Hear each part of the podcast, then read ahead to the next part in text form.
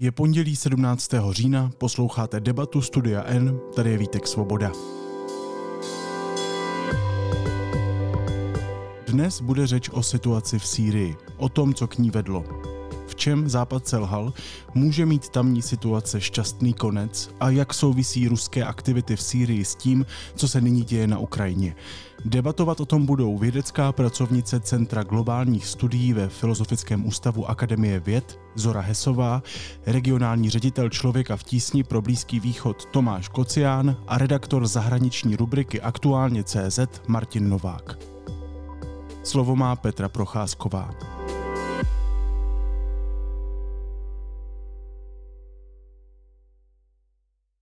Vítám vás tady na dnešním večeru, který je věnovaný tak trochu zapomenutému konfliktu v Sýrii a pořádá ho Deník N společně s knihovnou Václava Havla. Eh, myslím si, že ten konflikt v Sýrii je zapomenutý jenom zdánlivě, protože všechno tak souvisí se vším a o tom si právě chci se svými dnešními hosty eh, povídat. Přivítala bych tady eh, Zoru Hesovou, politoložku z Ústavu politologie na Filozofické fakultě Univerzity Karlovy, Martina Nováka. Děkuji. Martina Nováka, redaktora naší zpřátelené konkurence Aktuálně CZ. A mého starého kamaráda Tomáše Kociána, regionálního ředitele člověka v tísni pro Blízký východ, s kterým jsme řadu těch různých front ve světě projeli společně i odděleně. Takže taky tě tady vítám. A díky i vám, že jste, že jste přišli. Já jsem měla obavy, že Sýrie je úplně zapomenutá, že vás to už nezajímá, že všichni žijete uh, Ukrajinou. Uh, možná si ji také trochu dotkneme, ale vidím, že to tak uh, není. I když ten konflikt v Sýrii začal před 12 lety, já si pamatuju, že tehdy v novinách to vypadalo, že se nic jiného už ani dít nebude, ne, že se neděje. A e, že to je prostě největší téma málem, e, málem století. A dnes je to přece jenom překryté tou válkou o Ukrajinu. A tak já bych tou otázkou právě začala e, tak trošku vztahově Sýrie Ukrajina. Myslíte si, že válka na Ukrajině nějakým významným způsobem eh, ovlivnila ten konflikt, který stále probíhá v Sýrii a který už eh, tak nevnímáme, Tomáši? Eh, teď jsem tě, teď jsem tě málem dostal. Dobře, teď, teď mě nachytal. Určitě ten, ten konflikt má do, globální dopad, takže samozřejmě Blízký východ, na Blízký východ dopad má taky.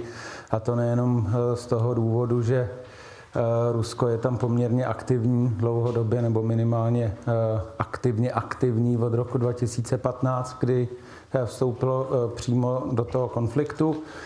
Nicméně ta krize nebo ta válka na Ukrajině má vliv samozřejmě na celý region, protože mm, oblast Blízkého východu Eh, byla do jistý, nebo je eh, do jisté míry eh, závislá na zemědělské produkci nejenom teda z Ukrajiny, ale i z Ruska, takže, takže těch, těch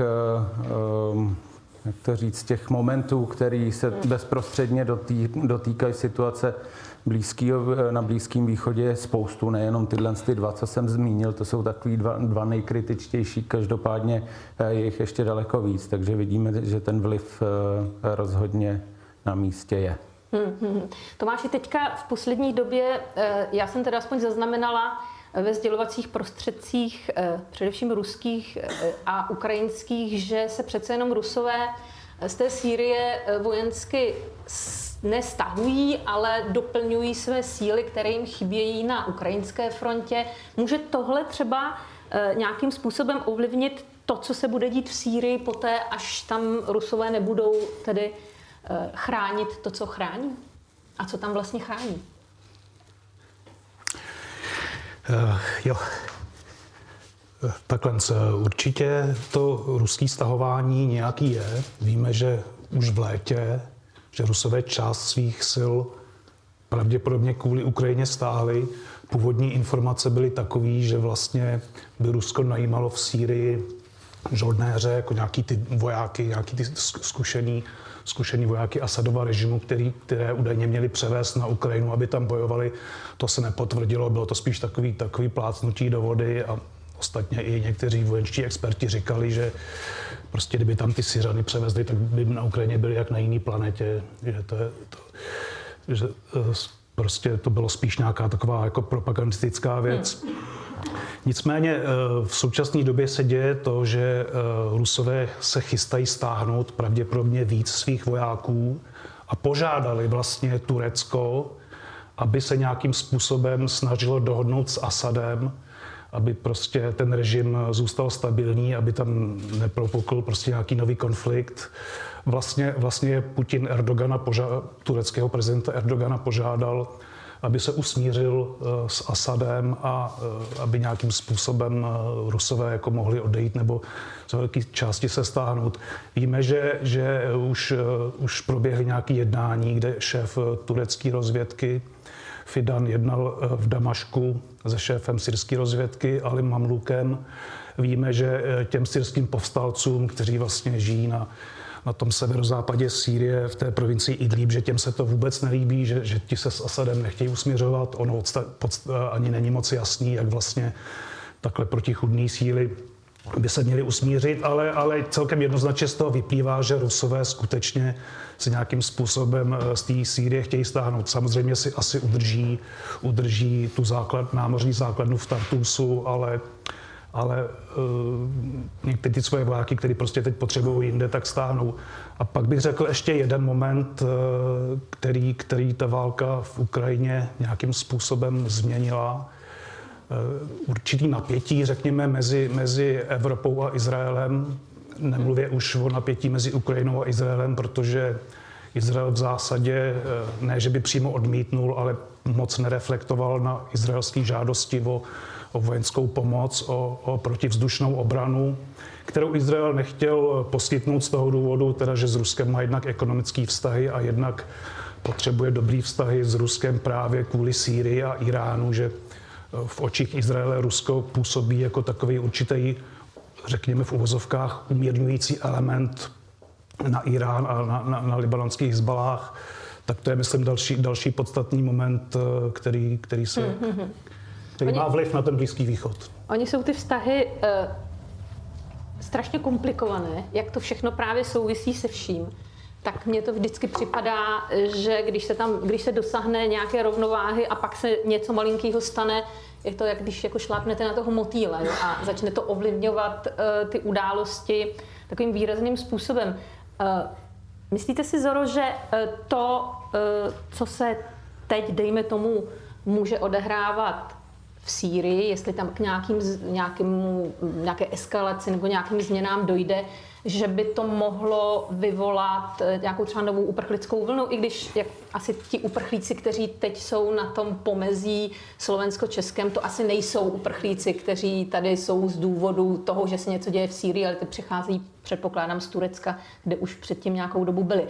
Nicméně může, se, může dojít k něčemu, že zase začneme mluvit i my tady o syrském konfliktu jako konfliktu, který se nás nějak víc týká? Musíme s tím počítat, si myslím, protože um, za prvé myslím, že pan Kocian to bude mít mnohem, mnohem lépe než já, ale ta jako, možnost přežít v Syrii se, možnosti přežití v Syrii se nezlepšují.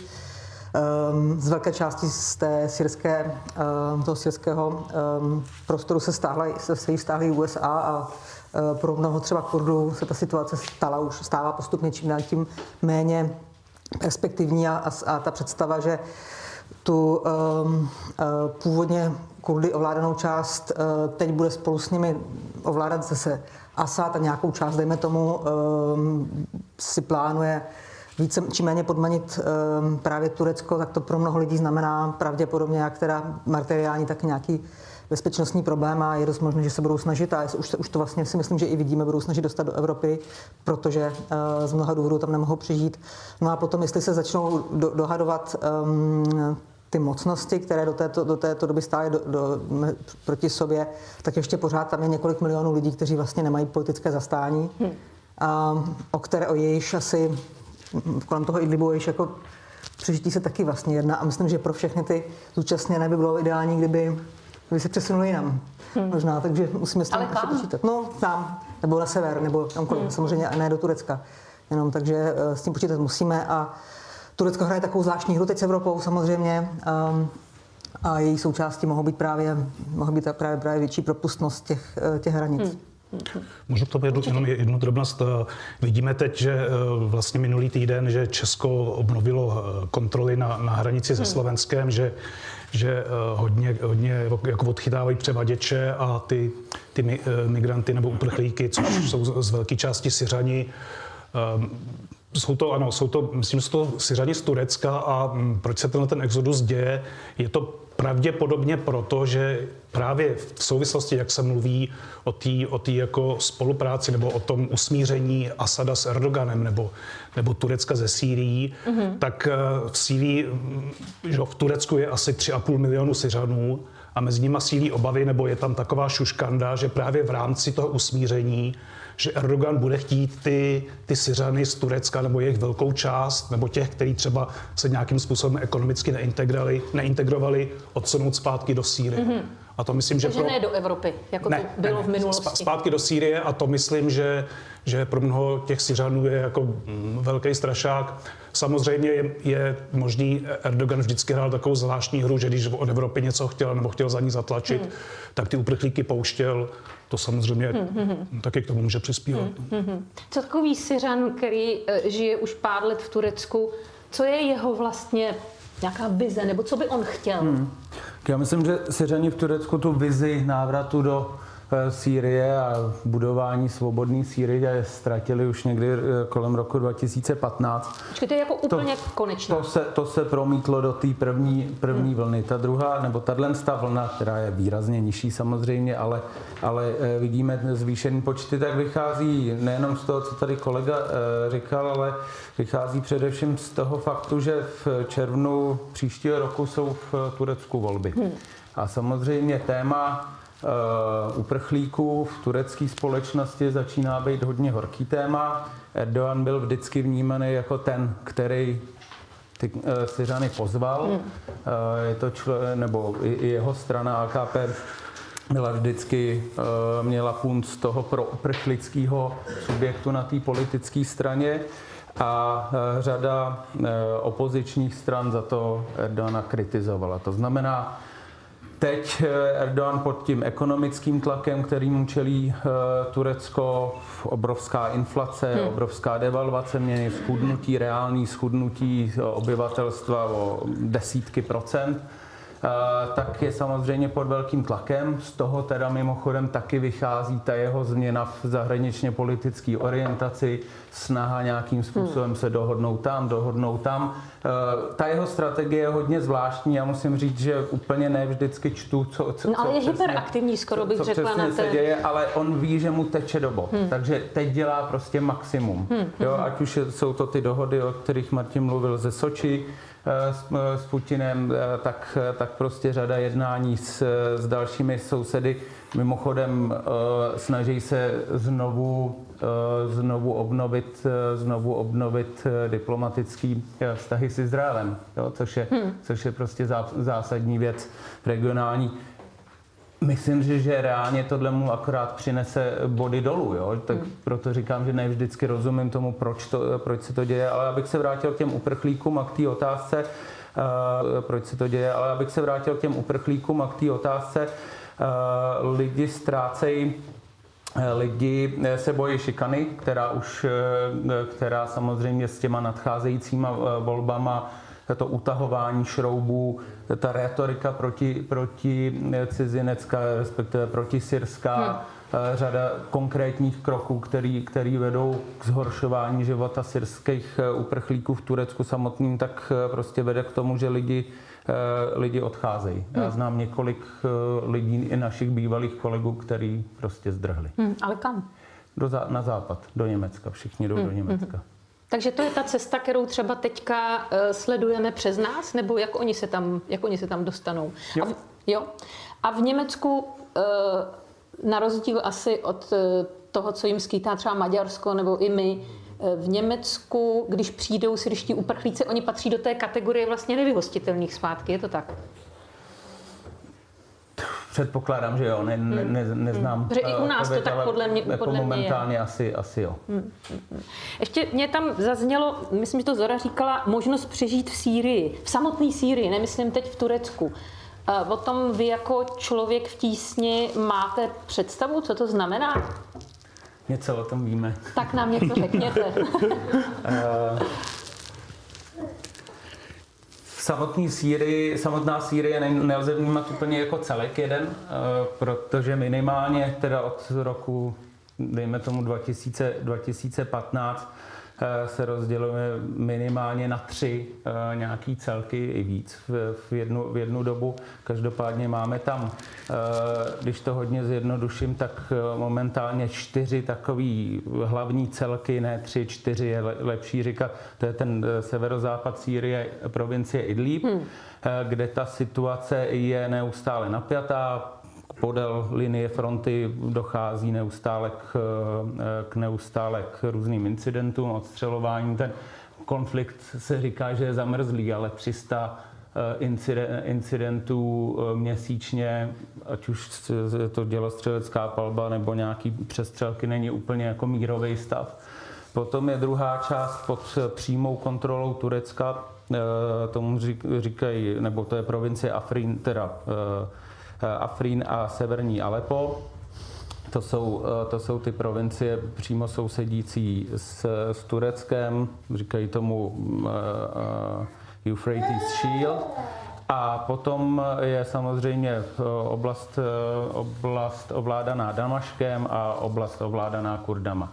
A každý ten, každá tahle oblast je t- no, trošku už jiný kontext a ty nůžky, ty, to, to, to, to, ten, ten, ten kontextuální rozpětí se vlastně rozevírá neustále, protože ta situace je jiná v každém v každé oblasti. Dá se říct, že nejstabilnější dlouhodobě je asi v, jako politicky, jestli bohužel bohudík, je, je oblast ovládaná Damaškem, nicméně ekonomicky je na tom jedna skoro z nejhůř, hmm. protože ta pomoc, která proudí do Sýrie v objemu víc než miliardy a půl nebo dvou miliard ročně v dolarech, tak, tak jde především do oblastí který nejsou kontrolovaný Damaškem, takže ekonomicky ta situace je tam hodně špatná.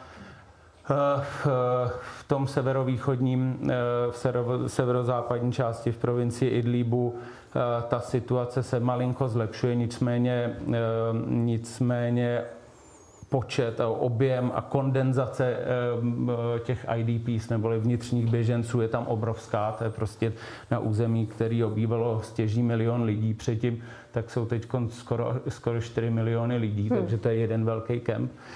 Nicméně ta pomoc se tam dostává, ale bezpečnostně je to nestabilní, protože je to předmět neustálého bombardování nebo nějakých bezpečnostních situace.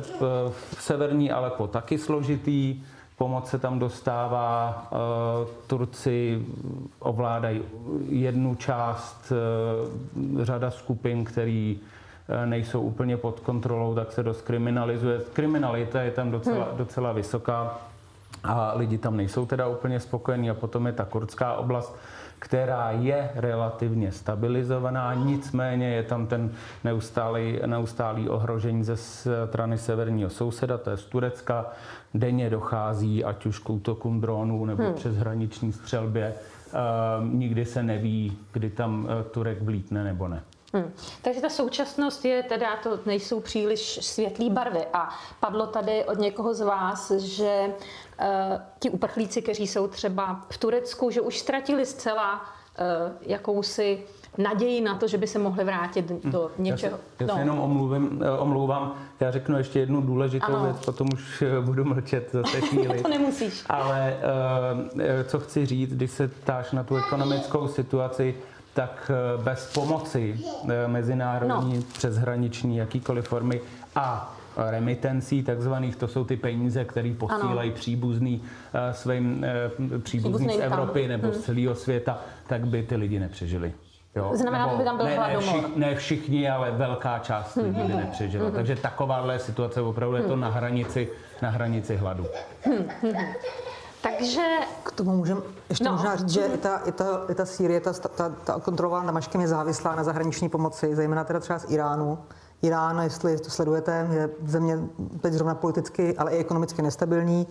Eh, Turecko i Irán se prochází ekonomickými obtížemi, Turecko je obrovská inflace. Hmm. I, ty, I ty zdroje, které podporují tu, tu jaksi asadovskou část, Eh, nejsou a, Rusko má svoje problémy taky, takže vlastně ta, ta představa, že by tam vládla nějaká větší stabilita, taky, taky jako není, není, není moc reálná. Ta, před, ta země celá žije v nějakém jako horizontu, velmi krátkém horizontu očekávání a je možné, že se, že prostě během pár let, je představitelné, že se během pár let zvýší, zvýší ceny potravin, zvýší ceny, do, nebo nebudou moc, nebude možné dovážet uh, energie, jak, se, jak třeba teď dovážejí hmm. Syřané z, z, z Iránu a ta situace je dost nestabilní na všech stranách. Hmm. No to jsem se právě chtěla zeptat. Tak jsme si tady nastínili tu poměrně temnou současnost a e, Říkáte, že ti uprchlíci také už ztratili jakoukoliv víru v to, že by se v budoucnu mohli vrátit do uh, nějaké aspoň částečně fungující země. Tak, tak co bude? Co, uh, da, dají, dají se nastínit uh, nějaká krátkodobá budoucnost? Uh. No bohužel asi taky na tohle nej, nelze odpovědět nějak jako nadějeplně, protože hmm. já si myslím, že ani ty, třeba ty Syřani, kteří odešli do Německa, tak v, v podstatě že se říkalo takový, že teda Německo je přijme, ale až skončí válka, hmm. tak třeba, jako protože to byli váleční uprchlíci, tak se budou moci vrátit. Já třeba uh, hodně znám uh, Syřany, kteří žijou v Německu, nebo nějaký lidi, kteří tam pracují jako v těch syrských skupinách a organizacích. A to z velké části, ono se sice hodně jako se mediálně propíralo, že třeba utíkají před islámským státem nebo, před, nebo nějakou vágně před válkou. Velká část z nich ale uprchla před tím Asadovým režimem. Jasně. A pokud prostě v, v podstatné části Sýrie vládne tenhle ten Asadův režim a hrozí, že třeba dostane pod kontrolu i další části, tak tyhle lidi se rozhodně nebudou vracet. Hmm. Jo, takže uh, myslím si, že naděje na, nějaká naděje na to, eh, že jestli Syřani různých nějakých politických zaměření prostě, nebo z různých těch, těch etnických a náboženských skupin se nějakým způsobem dají dohromady, řeknou si, no tak je to země nás všech, prostě tak musíme musíme nějak, nějakým způsobem jako s tím společně něco udělat. Eh, to myslím, že, že jako v, v tuhle chvíli iluzorní. Jo, hmm. že, v podstatě, když, by, když to trošku přeženu, tak jako Sýrie, tak jak jsme ji znali, asi, asi jako přestala existovat. No. Se podívejte, kolik milionů Syřanů je v zahraničí, x milionů. Víme to vůbec? Víme, kolik uh, no, Oficiální milionů? čísla říkají 6,7 hmm. nebo 7 milionů. A to tak odpovídá. No. Hmm. Protože mě tohle, co vy jste teďka tady nastínil, strašně připomíná Afghánistán, který eh, jako se dostal do nějakého kola bídy, válčení, eh, vnitřních sporů, ale i těch zahraničních vlivů a 40 let se z toho ne, nemůže dostat. Tak jestli tohle je vize Sýrie, která je úplně jinde, než byl Afganistán, ale přesto. Eh, víte co, ono se, ono se hodně mluvilo o tom a říkali to třeba Rusové, když jako tam zahájili tu intervenci, že, nebo i některé další státy nebo, nebo, nebo nějaký vyjednavači, že prostě konflikt Sýrii musí mít politické řešení, jo, ale pokud jako fakticky eh, největším vítězem nakonec se stal Asadův režim díky prostě intervenci Ruska a Iránu. Bez jejich zásahu by tam Asad už dneska neseděl. Hmm. A pokud a on prostě eh, po tom, co, co všechno se stalo v těch posledních deseti letech a co všechno jakoby ten režim obětoval, samozřejmě, že ty, ty, ty zastánci režimu, ti, ti alávité a tak dál, měli taky obrovské ztráty na životech a tak, tak on rozhodně se nesmíří s čímkoliv, co by nějakým způsobem oslabovalo jeho moc, nebo že by moc v Sýrii prostě delegoval aspoň z části na někoho jiného. A, a, a bez toho si myslím, že, že ta země nemá šanci se, se jakkoliv posunout. Takže buď to bude prostě buď Asad, anebo někde někým podporovaná nějaká opozice, ale nějaký průnik jako ne, prostě nevidím. No. A co nějaký rozpad? Jako úplně rozčlenění toho státu na nějaký menší fragmenty? Zoro. Já myslím, že ona může částečně rozpadla, ale mnohem méně než před několika lety. Uh, viděli jsme, že Asadův režim se vlastně zmocnil zpět z těch velkých populačních center hmm. a uh, kromě teda toho Idlibu, který je teďka plný pětiny prostě řadu, kteří pořád ještě se eh, proti němu bojují, ale už, už dostává vlastně pod svoji kontrolu tu kurdskou část postupně, protože oni ztratili eh, podporu USA, takže její delší, nej, nejdůležitější nepřítel po islámském státu, kterého pomohli, pomohli zničit, kurdové teda, je samozřejmě Turecko a pro ně je mnohem lepší dohodnout se opět s Asadem, jak, jak to bylo na začátku té války. Takže Asadova Sýrie um, víceméně um, až na teda ty dvě enklávy Idlibu a těch, té části kontrolované Tureckem se navrátila a několika teda malých částí, kde jsou ještě pořád američani, se navrátila do, do, většiny, do velké části toho území a ovládá vlastně většinu populační a zemědělské produkce, kromě teda těch, eh, eh, takže ale to, co je, to, co je na tom vlastně zvlášť, to, co na tom je méně vidět a vidět, viditelné je, že tenhle režim už nefunguje tak, jak fungoval před mm-hmm. deseti lety. Dřív to byla prostě centralizovaná, silně policií, policií, strachem a různými bezpečnostními složkami ovládaná země. Dneska zřejmě to je nějaký stát, ve kterém kromě té Asadovy kliky má největší slovo Irán, který si tam vyloženě buduje pozemní cestu až vlastně ke středozemí a Izraeli, eh, který rozhoduje, financuje a rozhoduje o, o tom, jakým způsobem se válčí, který tam má přítomno celou řadu jakoby jeho šítských eh, svých hmm. vlastních gard a, a různých proxy válečníků a um, který do určité míry zavádí své instituce vzdělanostní, politické a tak dále. Takže máme tady takovou vlastně zemi, která už je nějakým způsobem rozpadlá, ne- neexistující, nebo režim, který sice nějak funguje, ale je zřejmě dost neexistující a podle toho to člověk čte, protože samozřejmě je těžké eh, do toho vidět blíz, eh, nějak velmi zblízka tak je to systém silně, silně, silně jakoby mafiánský nebo rozdělený na, na, na, na, na sféry vlivu různých lidí, různých složek, různých prostě uh, místních, uh, místních sil, silových mužů a jak tohle může fungovat, je velmi velká otázka. Jedna, jedna představa je nějaká normalizace vztahů arabského světa s tímhle hmm. s tímhle systémem. Takový mafiánský systém může najít svoji rovnováhu a fungovat poměrně dlouho. Jo. Ale to, co vidíme hned vedle Sýrie, je Libanon. Mm-hmm. To je ještě zase další takový jako um, země, která nikdo nechápe, jak funguje, zřejmě.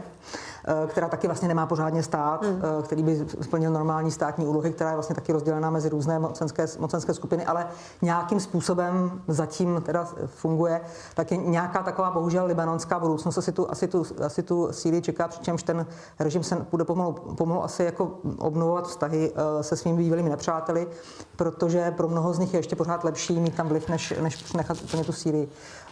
Iráncům na druhou stranu právě ten další věc, kterou vidím jako um, velmi jako ne, ne, těž, obtížně řešitelnou je, je ten fakt, že ta, ta iránská přítomnost je velmi jako otevřená, nebo o, o, um, její, její její cíl je taky zasáhnout nebo ohrozit Izrael. A to samozřejmě nikdy, nikdy vlastně um, uh, neumožní ten systém naprosto normalizovat.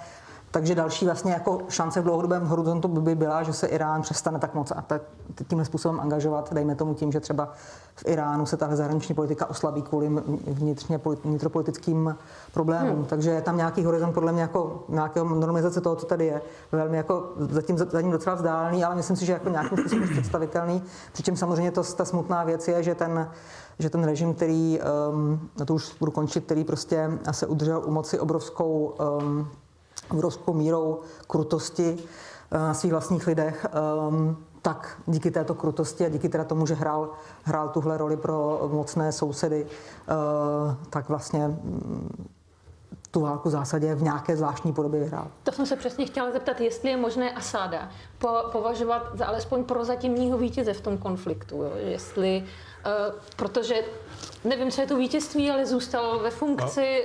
Uh, já bych řekl takhle, bohužel ano. Hmm. Bohužel ano, eh, jak říkám, eh, bych tedy eh, doplnil paní kolegyni, že skutečně třeba vidět, že mm, bez prostě intervence Ruska a Iránu hmm. by Assad v této podobě nepřežilo. Co, co by bylo, kdyby nezasáhlo Rusko, kdyby Irán tolik nezasahoval, nevím, to nechci se pouštět tady do, do takovýchhle spekulací, ale to už je dneska cel, celkem prokázaný, že vlastně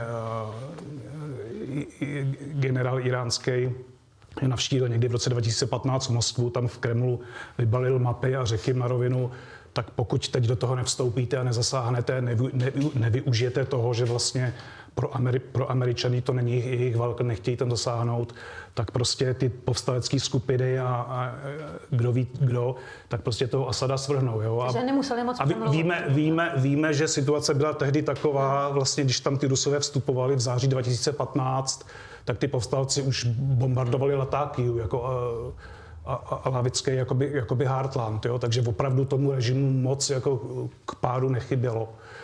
A, a samozřejmě Asad eh, prostě na, na, eh, dává jasně najevo, že prostě na Rusko je nezávislý. To jsme viděli i teď, když vyhlásili ty pseudorepubliky hmm. Doněcká a Luhanská nezávislost, tak, tak kdo je uznal ve světě? Eh, Korea. Severní Korea a Sýrie. Hmm. Hmm. No, já bych, jste mi trochu nahrál. Já jsem se vás chtěla zeptat všech tří na takovou věc, která který si fakt nejsem jistá už strašně, eh, strašně dlouho a docela mě ta otázka eh, trápí. Jsme o tom trochu mluvili s Tomášem, on se tak jako potutelně usmívá. Já už když jsem jako žila v Rusku a v Afghánistánu, tak jsem začala pochybovat o tom, že ten náš eh, jaksi evropský nebo západní koncept lidských práv a těch hodnot, který prostě pokládáme za pilíře naší kultury a pokládáme je za to nejlepší, co na planetě je, jestli mm, je možné ho mm, teď nechci použít slovo vnucovat, protože to by nebylo přesné, ale jestli je možné ho snažit se šířit eh, i do kultur opravdu od nás značně odlišných. Já teď tak trochu narážím na začátek toho konfliktu v Sýrii a na to, jestli mm, vůbec Eh, se máme o něco takového snažit eh, v zemích, eh, když nám to nejde tady mnohem blíž nám, jestli se máme o něco takového snažit v zemích nám vzdálených jak geograficky, tak i bych řekla mentálně. Máte prostor všichni tři, jen se hlaste, kdo první začne odpovědět. tak Eh, já se teda hlásím. Ty jsi připraven, ty jsi to ano, věděl. já jsem připraven. Eh, každopádně já se ještě vrátím k tomu, k té předchozí otázce. Dobře, dobře. Jo, a, eh, a řeknu jenom jednu, jednu věc, která tady nezazněla, je potřeba teda, zazně, aby zazněla. A to je, ano, Sýrie rozpadla, region nestabilní, ale otázka je, kdy byl stabilní. Protože když se podíváme na historii posledních let Sýrii, hmm. tak my ji dost vnímáme tím prismatem toho hafízovského nebo té asádovské dynastie, kdy došlo k určitý stabilizaci. Ale to bylo v zásadě jako 30 let. Jo. Hmm. Předtím ta, ta, ta historie té země jenom série převratů, různých hmm. pseudorepublik, různých prvků, sanžaků a, a hmm. do toho Sajkot Paj, Pajksova Eh, Pikotova, pardon, Pikotova linie a dohody mezi mocnostma hmm. Francií. Jo, není to nic nového v, v regionu, takže já si myslím, že ta stab, nestabilita tam prostě bude pokračovat a, a každý si tam bude hrát eh, na tom eh, písečku svoje hry a, a jako parciální zájmy a bude to oslabovat, oslabovat vlastně nějakou snahu zevnitř se dát dohromady, ty jako etnický a náboženský hranice teď už jsou tak rozostřené, hmm. že jako nedokážu si představit, že ani v rámci jedné generace, že dojde k nějaký, hmm. nějaký rekonciliaci nebo usmíření.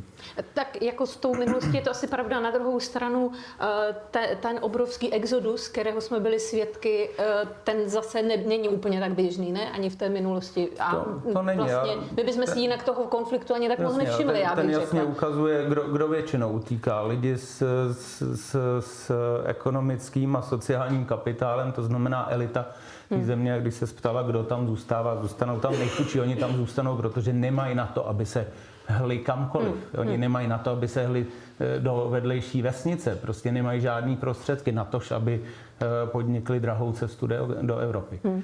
Ale to se vracím uh, už moc, moc daleko. Zpátky k té otázce tvojí. Uh, já... Na tohle ještě reagovat. Určitě, protože určitě. jsme to oddělili. Já myslím, že máte pravdu. Syrie byla v zásadě se stabilizovala až teda s příchodem velmi jako autoritářského, diktátorského a kriminálního režimu Asadovců, kteří si udrželi moc díky tomu, že třeba v roce 82 zničili třetinu starého města Hama eh, proti, eh, a s ní islamistickou, islamistické povstání. Takže ano, je ta, ta stabilita tam byla spojená s, s, jako s velmi, s velmi tvrdým režimem. Brutalitou. S velmi velkou brutalitou. Jo. To, to samozřejmě máte pravdu, ale uh, Sýrie byla velmi stabilní do roku 1918 vlastně. Že? Hmm. To prostě součástí impéria. A Sýrie vlastně existuje teprve a potom byla 20 let. Mluvil o 100 letech posledních no. schválně. ano, ale potom eh, do roku 46 byla okupovaná, eh, byla kolonií mm, Francie v zásadě, nebo no, eh, mandát, mandát pod mandátem Francie. A bylo to to lepší období? Mandát Francie ji zase víceméně vytvořil, protože do té doby to byly provincie té osmanské říše, které měly tu, a to je něco, co, co vlastně nás spojuje, osmanské říše, které měly tu, a to je něco, co, co vlastně nás spojuje, na to téma spojuje i s Ukrajinou kde vlastně taky vlastně řešíme podobný problém. Vlastně eh, vytváření se národních států na, hmm. na pohrobku impéria. Impéria mají tu vlastnost, že jejich eh, území jsou zaplněná všemi možnými lidmi a žijí dlouhodobě nějakým způsobem stabilně. Ruské impérium nějak pár set let, to, to osmanské poměrně déle, nepoměrně déle. No ale potom přichází teda francouzská kolonizace, která vytváří teprve Syrii jako národní stát. Do té doby Syrie byla provincie Šám, žili v ní různí lidé. Eh, nežili z ní Syřani, Syřani neexistovali. Jo? Syřani, ša, ša, ty lidi z Šámu byli prostě lidi z z okolí provincie Damašku a Syřani jako moderní národní kategorie vzniká teda postupně až stejně jako Iráčani nebo Jordánci. Irák taky neexistoval, jako ani Jordánsko to už vůbec neexistovalo, to, hmm. to bylo jaký pouštní městečko, uh, miniaturní, kde nic nebylo. Na to království, to všechno vzniká z, koloni, z kolonizací a kolonizace uh, přináší moderní, já to se pokusím říct rychle, moderní procesy vytváření národů, vytváří uh, národnost, po, pojem, instituce jako vzdělávání, uh, národní, národní mytologii, národní nějakou uh, uh, ideologii, která zrovna v tomhle případě spojuje Araby, Druzy, um, Alawity do jednoho, hmm. která vlastně je taková jako nad, nadkonfesní, nadetnická, ale um, ujímají pardon, ujímá se jí vlastně nějaká určitá menšina. Ukazuje se, že tenhle, tenhle, tenhle uh, systém je, um, se tvoří ne, ne, uh, víceméně jako proti vůli samotných Syřanů. Francie musela po, napřed po, porazit uh, ty hmm. zbytky tohoto osmanského uh, systému v, roce, na, v Majsalunu, než, než, než tenhle systém vlastně nutila. Ale nakonec se v Sýrii víceméně právě pod vlivem i toho té 20 leté stability Asadovské tvoří něco jako syrská hmm. národnost. A myslím, že kdybyste se bavili se Syřany, tak oni jsou Syřani nějakým hmm. způsobem. Nebo byli Syřani ještě do nedávna, hmm. protože Syrii nakonec těch, těch 50 let po válce od roku 46, kdy vzniká jako nezávislý stát, nakonec měla jako moderní stát, který má svoje hranice, teda velmi, velmi, velmi nedávné. A ty hranice samozřejmě, to jsme viděli během, toho, během té války, šly proti logice toho během té války šli proti logice, proti těm, proti těm starším logikám, kmenovým. Jo? Ta mm-hmm. Syrie, mezi Syriem a Irákem existují prostě kmenové svazky, které ty hry rozřízly. Mm. A ti lidé měli mnohem víc společného mezi sebou v Syrii a v Iráku, než vlastně někdo, než třeba s Damaškem s Bagdádem. Ale nějakým způsobem se tam ustanovují, dokonce se stávají se eh, součástí toho syrského národa právě i kurdové do určité míry, i ti alawité a nakonec se teda ale se té syrské myšlenky ujímá, podobně jako v Iráku, aktivní uh, organizovaná solidární menšina Alevitů, která ten, ten, ten systém ovládá. A kdyby ta, ten stát měl možná ještě, my jsme si to mohli říct s Československem taky, kdyby měl ještě třeba 20-30 let, tak by možná hmm. se více integroval nějakých jako prosperitních a jdeme tomu stabilních. Nedostal je. A co se děje eh, co se děje eh, v roce 2011, ta povstání je v zásadě občanské, syrské, je v zásadě nějakým způsobem motivováno jako syrskou hrdostí a syrskou jako pocitem, že ta Syrie by měla být moderní stát, mm-hmm. demokratický nebo aspoň respektující uh, lidskou důstojnost a, a lidé by neměli žít v tomhle, v tomhle, v tomhle jako ponižujícím systému, měli by, měli by být nějakým způsobem otevřený uh, s všem svým, um, všem svým um, občanům a zároveň by měl respektovat i to, že uh, že ta velká většina sunická byla nějakým způsobem uh, ovládaná jakou, nějakou klikou, prostě s uh, vojenskou klikou.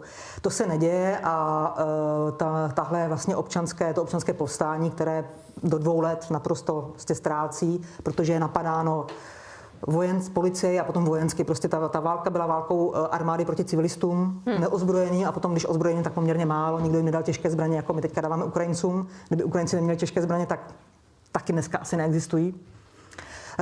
Takže tam se stalo to, že tahle, tahle, tahle, jako, tahle šance na to, aby se ten národ obnovil proti, proti nějakému, mm, nějakému 20-letému prostě kazajce a aby, aby si vytvořil moderní politický národ, prostě se nepovedla.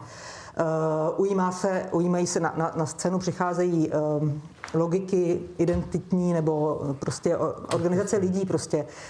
Uh, solidarita, která vás váže k někomu, kdo se vás zastane, když je, když je nejhůř, tak naprosto jiné, naprosto hmm. jak se starší.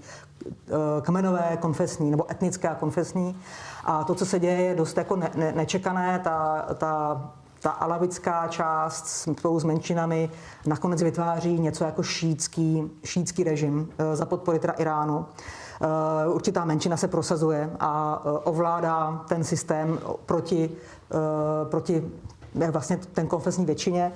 A je dost možné, že se, a my teda víme z historie, že, že identity jsou fluidní, mění se podle um, ne tak nemoc rychle a nemoc jako pružně, ale přece jenom se nakonec tyhle, tyhle, tyhle, tyhle identity, nebo tyhle, tyhle logika prostě organizace lidí, nebo solidarity lidí uh, prosadila na úkor té, té národnostní. To znamená, měli jsme tam sunity, většinou organizovány tím, kteří byli sunity jako velmi emocně, eh, velmi jaksi um, nebyli jenom suniti jako identitou, ale byli suniti přímo jako hmm. náboženští fanatikové, bychom řekli, nebo aspoň ti, kteří se hlásili k nějakém, nějakému formě salafismu, protože to byl způsob, jak dostat zbraně a, a, a peníze a podporu, tak uh, obratí se proti Esadovi ne jako proti tomu diktátorovi Syrii, ale jako proti šíitovi nebo Alavitovi, ten zase dostává podporu z toho šítského světa a najednou se ten, ten, ten národ, který nějakým způsobem přece jenom existoval, tak se úplně roztrhl na, na téhle konflexní linii a je dost asi možné, že bude přetrvávat stejně jak, už jenom jako v zahraničí, kde se ty Syřané hmm. mezi sebou asi jsou pořád ještě schopni bavit nějakým způsobem,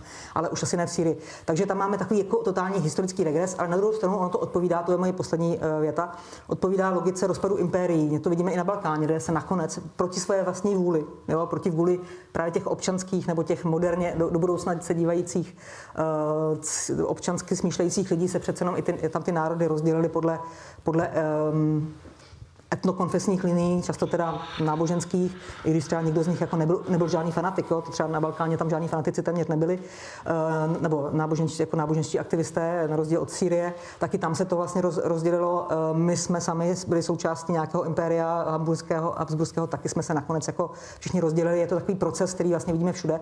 A Sýrie toho nebyla, nebyla uh, um, ušetřena. Uh, je to, uh, je to a teď udělám krátký, krátký krok k té Ukrajině. V Ukrajině vlastně to taky mohlo dopadnout špatně, v tom smyslu, že se třeba že ten národ mohl jakoby rozpadnout pod vlivem toho imperiálního uh, ruského, ruského vstupu, ale on tady zase vidíme, že ten národnostní princip občanského, občanské národnosti ukrajinské, která není etnická, která je otevřená různým menšinám, ať už ruské nebo etnické, ruské nebo ukrajinské, vlastně naopak se, se podařilo ubránit a tam, ta, tam to opouštění impéria bude zřejmě sice krvavé a, a násilné a smutné, ale zároveň možná i do určité, do určité míry pozitivní, konstruktivní, mm. jo, mnohem víc než té síry. Mm. Takže tam takový širší proces. Jako, takže já bych eh, mluvit o, o, o, o nestabilitách je samozřejmě jako pravda, ale je to, eh, stává se to ve všech, ve všech oblastech, stalo se to nám taky a když se na to podíváme v tomhle jako ještě dalším horizontu, tak to začíná dávat bohužel nějaký jako smutný smysl. Mm-hmm. Tak jim dvěma se moc nechce do té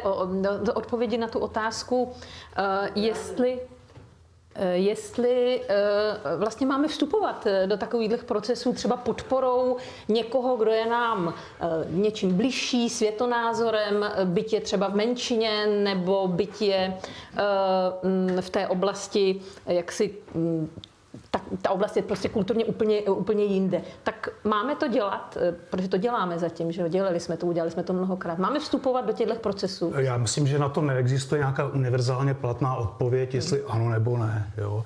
Eh, já si myslím, eh, stejně jako to říkala tady paní kolegyně, te, ty arabský jara a ty povstání, které začaly v Tunisku, pak v Egyptě, v Libii a přenesly se do Sýrie, tak já nejsem stoupencem té teorie, že to vyvolal buď Západ nebo, hmm. že, ne, nebo islamisti.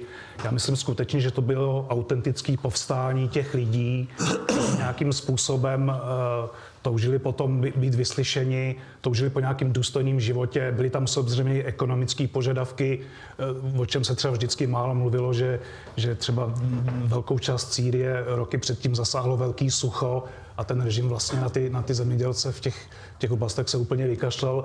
Takže to bylo prostě, uh, arabové věděli samozřejmě, všichni mají mobily a tak dále, koukají na televize, takže mají už srovnání a věděli prostě, jak prostě ty jejich režimy uh, víc nefungují, než, hmm. než fungují. Takže já si skutečně myslím, že to byly jako autentický jako povstání těch lidí, kteří prostě toužili po nějakém lepším životě a uh, součástí toho lepšího života, že měla být i nějaký třeba eh, místní jako autentický způsob, jakým, jakým způsobem by ta země mohla fungovat ne, ne ve stylu třeba evropský jako liberální demokracie nebo individuálních hmm. svobod, ale nějakým způsobem jako bližší na míru těchto těch, těch společenství muslimských, prostě, který vychází z jiné kultury, mají prostě eh, náboženství, tam hraje větší roli, jsou konzervativnější, ale prostě bylo by to něco, co by třeba se mohlo nazvat nějakým pluralitním společenstvím různých názorů, ale samozřejmě by se to třeba nepodobalo hmm. ale v evropský liberální Když už ten konflikt, o kterém vy tady mluvíte, jako o, to, o té sérii tedy těch nějakých uh, uh, revolucí nebo tom arabském jaru, uh, když už nastane, uh, máme v tu chvíli se do toho zapojit tím, že podpoříme toho, kdo um, prostě nám je sympatický, když to řeknu úplně teda jako vlastně primitivní. A když, když se budeme držet pří, příkladu Sýrie, jo, tak hmm. Začalo to, jak říkala kolegyně, že ten režim prostě se rozhodl odpovědět na ty nepokoje, na ty protesty prostě tvrdou represí. Neustále, a když to nefungovalo, tak neustále navyšoval ty, ty represe, mučení ve věznicích, střelní zbraně v ulicích, tanky a tak dále. A samozřejmě logika občanské války je taková, že postupně, když ta druhá strana tohle vidí, tak se radikalizuje. A pak samozřejmě došlo k tomu, že takový uh, původní třeba lidi, kteří vedli to povstání, tak byli nahrazení radikálnějšíma skupina, řekněme třeba islamistickýma, kteří už měli víc, spíš to sektářský vidění, kteří tvrdili, no tak tady nás utlečou alavité, vlastně hmm. šíté ve spolupráci s Iránem a my, my jsme sunnický muslimové, tak my se přece proti tomu musíme bránit a logika ty občanské války je taková, že uspěje nakonec nebo uh, uspěje ten, kdo má větší vůli po vítězství a tedy ten, no, kdo, ten vlastně, kdo projevuje Jasně, a větší brutalitu. Být. A no, my jsme to nechali být, a nakonec to dopadlo tak daleko, že prostě v Sýrii byl Asadův režim podporovaný Ruskem a Iránem fanatici z islámského státu, který prostě řezali hlavy každému, kdo, kdo se jim postavil. Na severu taky různý takový, takový pelmel, hmm. některý lidi se hlásili k al qaidě jiní k té původní svobodní syrské armádě a tak dále. A byl, američani nebo západ velice právě kvůli obavách jako z islamismu vlastně dlouho strašně váhal a nakonec se rozhodl proto nějakým způsobem to sírský povstání eh, podpořit vojensky, což to už tady taky zaznělo, je třeba velký rozdíl mezi Sýrií a Ukrajinou. Čili eh, do některých těch konfliktů jsme vstoupili, bylo to, někdy to bylo hůř, někdy, špa, někdy líp, když jsme do nich nevstoupili, vidíme, že to taky může dopadnout špatně. Hmm. Čili, jak hmm. říkám, univerzální odpověď není, spíš, spíš to musíme posuzovat jako... Případ od případu. Od případ od případu, ale samozřejmě uh, politici nebo ty, ty lidi, kteří o tom rozhodují, jsou, jsou taky jenom lidi. Takže uh, jako, myslím, že nemáme žádný model, který by se mohl uplatňovat a který by vždycky dopadl dobře. No. Hmm. Vy jste na to chtěla zareagovat, no. Ne, já dám přednost. Ne, ne, ne. No, jo, dobře, dobře. Jo. Uh, já jsem se v, neskrýval před otázkou, já trvám na tom, že jako univerzalita lidských práv a hodnot existuje, že je to fakt věc, která je jako globální a univerzálně platná, protože vši, všude po světě lidi chtějí nějakou míru svobody, chtějí nějakou míru osobních svobod, možnost být vyslyšený, být reprezentovaný a tak dále. Eh, takže v tom ta univerzalita platí a myslím si, že my, eh, Evropa, Česká republika, máme tyhle ty, ty hodnoty podporovat eh, ve světě. Otázka je toho politického zřízení. Jestli to politické zřízení liberální demokracie, jestli je vhodná do určitých kulturně historických specifických kontextů, Já sám jsem žil v Pakistánu dva roky v době, kdy procházel řadou poměrně jako z, z událostí a, a byl jsem tam při volbách a tak a uvědomil jsem si, že, že, že prostě koncept zastupitelské demokracie Eh, tak jako známe my, nebo parlamentní demokracie, liberální demokracie s řadou institucí, eh, prostě mm, tam nemůže fungovat, protože to, že se, jak Zakaria o tom mluvil jako o liberal demokracii, že, že existují ty instituce, a tím pádem se vybuduje zdání toho, že to je demokratický hmm, systém. Není samozřejmě, protože v kmenovém společenství tam vůbec ne, ne, neexistuje nějaká kompetice hodnot a politických postojů a tak dále. Tam prostě řekne zamíndár ten pán, eh, to je polofeudální společnost, budete volit tohodle a ty, ty, ty lidi se volí, takže tam ta reprezentace prostě není. Nicméně, jak říkám, neznamená to, že ty lidi a že my bychom neměli podporovat eh, snahu lidí po základních eh, právech. Mm-hmm. Děkuji, že jste to řekl, tak to nebudu muset opakovat, protože s váma souhlasím, ale ještě bych dala něco jiného. Eh, já myslím, že to, jak podporujeme tuhle, tyhle myšlenky, je to, co dělá pan Kocián a všichni, co podporují člověka v tísni, nebo kdokoliv z nás, kdo je schopen nějakým způsobem podpořit třeba právě prchající ze Syrie. To je jedna věc, která je nutné říct jsou to lidi, co prchají před, před násilím a je potřeba jim pomoct. Druhá věc je, že Sýrie konkrétně, otázka intervence do Sýrie, my jsme do ní právě vstoupili. My, Západ, Evropa, mm-hmm. konkrétně teda USA a do velké míry Amerika, tím, že prostě v prvních měsících to, ty celé protesty začaly někdy v březnu, v, v, už, už za měsíc to eskaloval a v létě 2012 opozice okupovala nebo jako osvobodila několik měst. Bylo to dost úžasné a potom je teda Asad rozstřílil tanky, ty města, ale v ten moment říkal prostě Barack Obama, Assad must go. Uh, Hillary Clintonová chodila po světě a říkala, Assad ztratil legitima, legitima, legitimitu, uh, Assad půjde prostě v zásadě. A co, co, se, co se stalo? Guta. Nic. Hmm. Um, ano, v roce 2013, roka něco na to, um, se ukázalo, o co vlastně Američanům jde došlo k obrovskému chemickému útoku, protože co už chemickým útokům docházelo vlastně docela, docela, docela často. Tentokrát tento byl teda velký, protože tam zemřelo asi 1500 civilů. Um, a to byl ten moment, který vlastně ten, ten, ten Barack Obama tehdy označil za tu red line, která jako se nelze, nelze mhm. překročit. Mm-hmm. A vlastně on dal najevo, že tohle je to, ta hodnota, kterou američani brání. Ta celo, celo, celosvětová hodnota, za kterou si stojí, je prostě zákaz používání eh, zbraní hromadného ničení. Eh, bez dalšího přemýšlení o tom, že eh, barelové bomby a schazování prostě barelů plných exploziv na města, na, na obytné čtvrti je v zásadě v zásadě v Sýrii zabíjelo mnohem víc lidí, než třeba ta chemická, ta chemické zbraně, mm-hmm. ale tohle, tohle byl ten, ten, ten, ten, ten princip, který Americ, Američani si vybrali jako, za, jako to, co je bude zajímat na tom konfliktu a co bude teda už uh, přinášet nějaké, nějaké dopady. Mm ale uh, ten moment byl, to byl ten moment mezi 2013 a 15, kdy ten režim to měl opravdu nahnuté.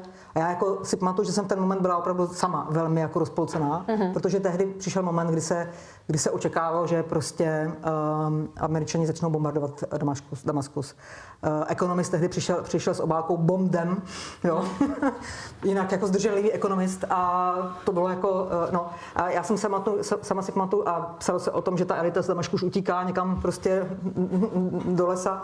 Ehm, no a nestalo se nic, nakonec se ukázalo, že ten moment prostě američani pustili eh, do, do Sýrie Rusy, protože ti přišli s nějakou nabídkou. Takže měli to udělat? Nabídkou toho, že, ty, že, že vlastně ta jedna hodnota, mm-hmm. která jediná nás bude zabíjet, která není lidskoprávní, která je mocenská. Jo? To, že je někdo mocenská, to znamená mocenská, která se týká vlastně vztahu velmocí, protože to jsou ty, které používají zbraně hromadného ničení a ne vztahu k jako civilům, protože oni umírali. Mm. Oni jako, ono to asi pravděpodobně, a, a došlo teda k tomu po dohodě s Ruska, Ruskem, že Sýrie přes Rusko zničila nějakou část těch chemických zbraní, ono pak dál ještě docházelo k útokům, ale ne tak masovým. A je dost možné, že tenhle, tahle red line Eh, zamezila tomu, že by se ty zbraně používaly masověji, což vůbec bychom se nedivili, že by ten, ten režim toho byl schopný, protože on provádí etnické čištění a, a, a, a masové detence a masové mučení. Takže, ale na druhou stranu tohle bylo to, ta naše hodnota západní. Byla to, bylo, bylo to toto, ne to, že se umírají. Takže my jsme vlastně uh, v Sýrii, tím, že se tak vyjadřoval nejmocnější člověk světa a nejmocnější na světa, Assad must go, dali těm lidem naději že dopadnou jako Libie, protože půl roku předtím na obranu libijských povstalců opravdu ta západní intervence uh, zničila uh, armádu nebo to, ozbrojené složky, které šly, které šly na východ uh, z, z Tripoli a zabili Kadáfího. Takže vlastně ten moment to vypadalo, že to bylo, to bylo prostě, my jsme, my, ten západ je víceméně ty lidi vyzval. Dal jim šanci. Nevím, jako, jak by to bylo, kdyby se to nestalo, jo? nikdy nevíme. Něco podobného se stalo v Iráku v roce 91, kdy byl dobyt Kuwait a tehdejší Bush starší naznačil, že by bylo dobré, kdyby lidi svedli ten režim, postali šíti, postali kurdi, šíty ten režim naprosto zmasakroval a kurdy jsme nějakým způsobem ubránili.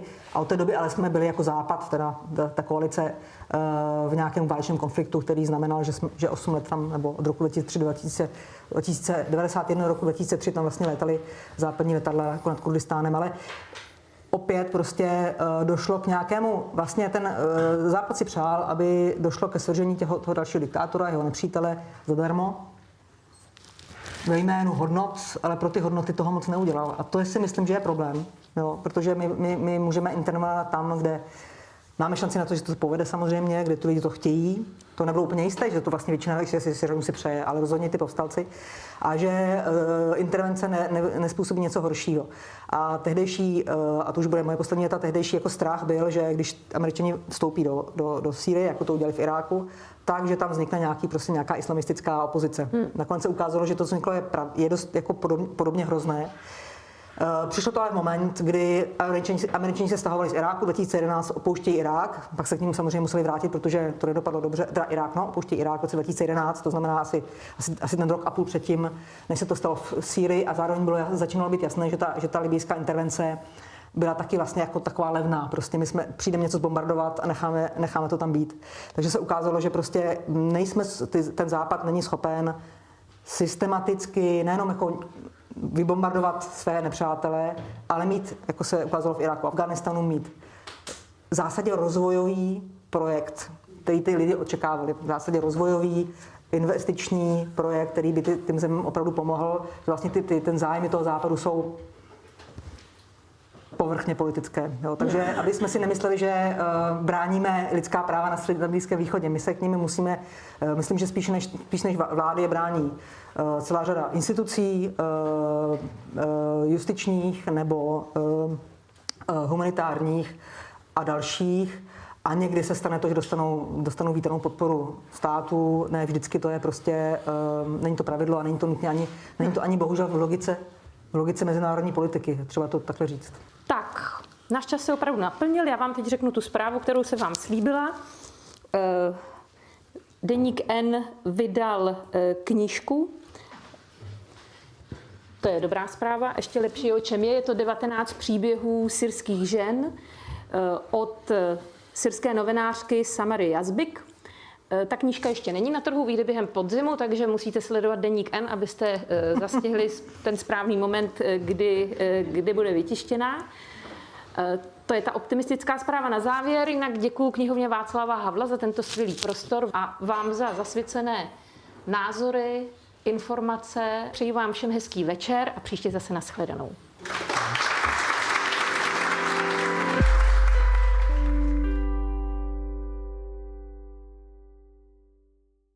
Když je vaše chuť k jídlu malilinká a běžná strava nestačí, zeptejte se lékárníka nebo lékaře na NutriDrink Compact. Vysokoenergetickou, nutričně kompletní výživu. Je určen pro řízenou dietní výživu při podvýživě související s nemocí, pacientům, kteří mají zvýšenou potřebu energie a nedostatek živin. NutriDrink Compact je potravina pro zvláštní lékařské účely. Užívejte ho tedy jen pod dohledem lékaře. Více informací najdete na www.nutridrink.cz.